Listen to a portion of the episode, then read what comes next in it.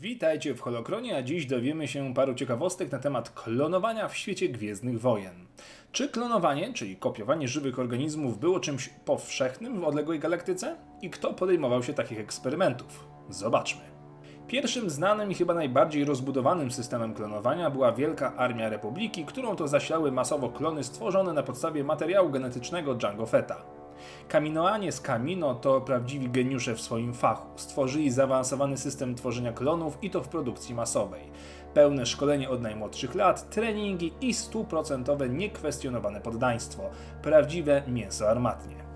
Co jednak ciekawe, proces klonowania był niejednokrotnie absolutnie zabroniony, a dyspensę dostawali nieliczni, w tym właśnie Kaminoanie lub na przykład Ithorianie. Mimo że w późniejszych latach klony mieszały się z normalnymi mieszkańcami galaktyki, ich oryginalność łatwo było zauważyć w postaci przyspieszonego starzenia się. O dokładnym procesie powstawania klonów dla Republiki dowiemy się z innego odcinka. W międzyczasie, czyli na około trzydzieści dwa lata przed bitwą o Yavin, powstał jeszcze jeden projekt zwany X jeden oraz X dwa. Oba klony dorastały na Kamino, jednak na zupełnie innych warunkach. Obaj bracia, bo tym właśnie były klony, będąc duplikatami rycerza Jedi Falona Greya, rozeszli się po galaktyce, by stanąć po dwóch biegunach konfliktu. Jeden wspierał Imperium i został Sithem, drugi pomagał rebelii jako rycerz Jedi, ale to już zupełnie inna historia. Sam proces klonowania wymagał pobrania komórek oddawcy, zwanego klonem pierwotnym, powielenia ich i następnie hodowania takich zarodków w formie sztucznego łona. Używano specjalnych mieszanek wartości odżywczych i organicznych katalizatorów, a wszystko to zapewniało idealny proces rozwoju dla nowego ciała. Nowy klon nie tylko nosił identyczne cechy fizyczne, ale mógł być również dalej modyfikowany, by zapewnić jeszcze lepszy efekt końcowy.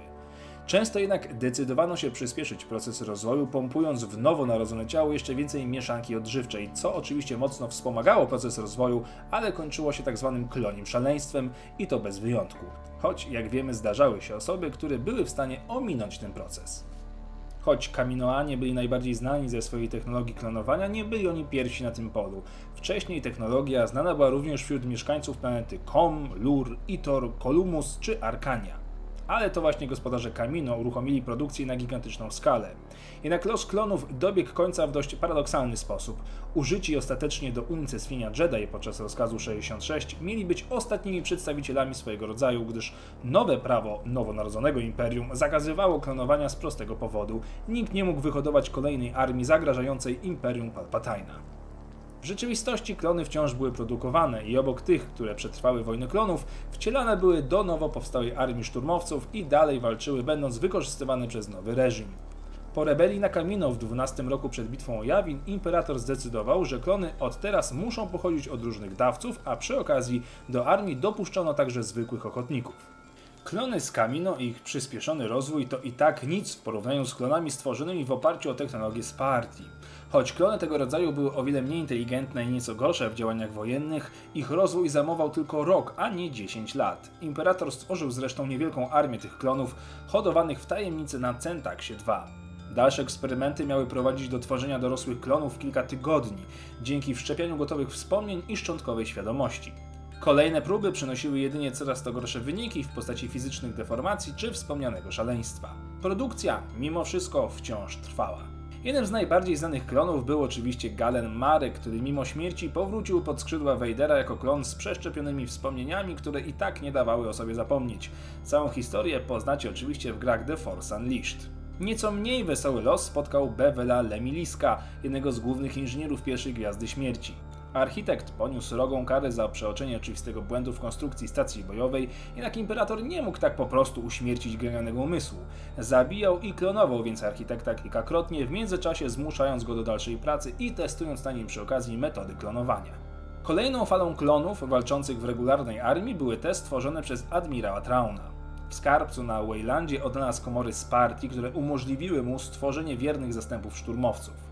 Używając Isalamirów, był w stanie ekspresowo wyprodukować dość znaczną ilość żołnierzy.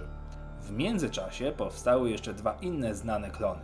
Duplikat mistrza Jedi Jorusa Saobata oraz Luke'a Skywalkera. Ich losy poznacie w trylogii Thrawna lub komiksowych adaptacjach tych książek. Kolejnym ważnym historycznie klonem była kopia samego Imperatora, który mocno namieszał w życiorysach naszych głównych bohaterów trylogii, bowiem zdołał przyciągnąć Luke'a na ciemną stronę mocy oraz zapragnął posiąść nienarodzone jeszcze dziecko jego siostry. Tę historię poznacie z kolei w doskonałej serii komiksów Mroczne Imperium. Być może ciekawy los czekałby także klona samego admirała Thrawna, jednak tego niestety się nie dowiemy, gdyż ostatniego klona zniszczył Skywalker wraz z Marą Jade. Choć legenda głosi, że jeszcze jeden klon ukryty był gdzieś daleko w galaktyce. Ostatnim znanym przejawem klonowania były metody Yuzan-Wongów, którzy klonowali między innymi woksyny, przerażające bestie stworzone by polować na Jedi. Jednak dzięki staraniom między innymi Anakina Solo, klony szybko odeszły w zapomnienie, a Wongowie opuścili w końcu galaktykę. To tyle jeżeli chodzi o klonowanie, więcej informacji znajdziecie w linkach pod odcinkiem. Dzięki za oglądanie, zostawcie suba na kanale i niech moc będzie z wami.